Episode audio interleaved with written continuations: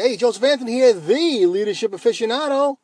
With over three decades of leadership experience, I am your authority on all things leadership.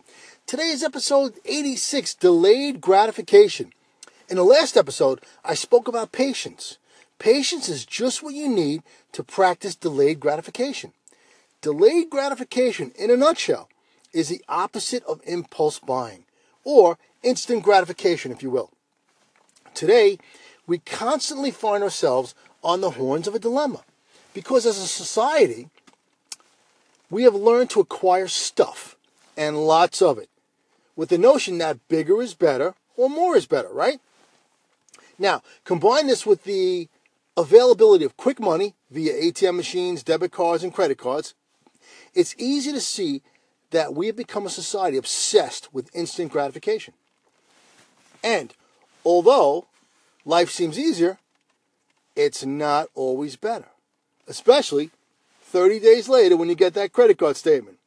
Practicing delayed gratification is a skill that requires practice, discipline, self control, and patience.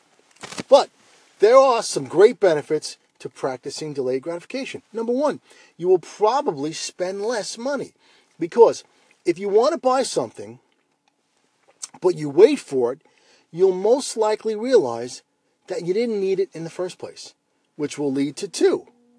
When you realize that you just dodged a financial bullet, you will appreciate the money you just saved and the hard work that it took you to make that money. And finally, number three, delayed gratification leads to greater success. In the late 1960s, early 1970s, a psychologist by the name of Walter Mischel conducted a series of experiments on children that became known as the Stanford Marshmallow Experiment, where children six years old were put in a room for 15 minutes with a marshmallow that they could eat. The catch was that if they didn't eat the marshmallow right away, 15 minutes later, they could have a second marshmallow. Simple, right?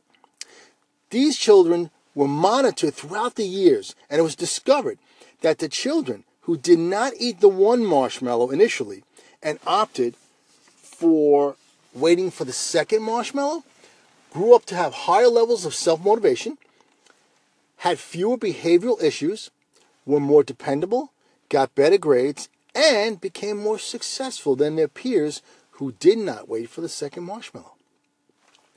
I am in a, I am in a similar situation now. The lease on my vehicle is up next month, and I'm definitely returning the vehicle. So, do I immediately get a new marshmallow? Or, which I've done before, or do I wait for the second marshmallow? Now, hopefully at this point you realize marshmallow is a metaphor, right? Okay.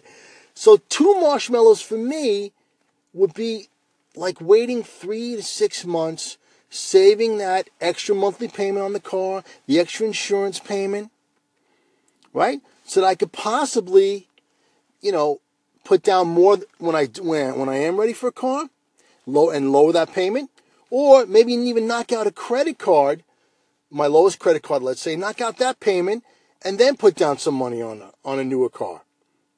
You know, without the extra payment. Look, I know I should do it. I know I should wait. I know I can wait, but will I wait? I'll keep you posted. Bottom line is this you have what it takes. You have the discipline, you have the self control, and you have the patience. So you have what it takes to practice delayed gratification.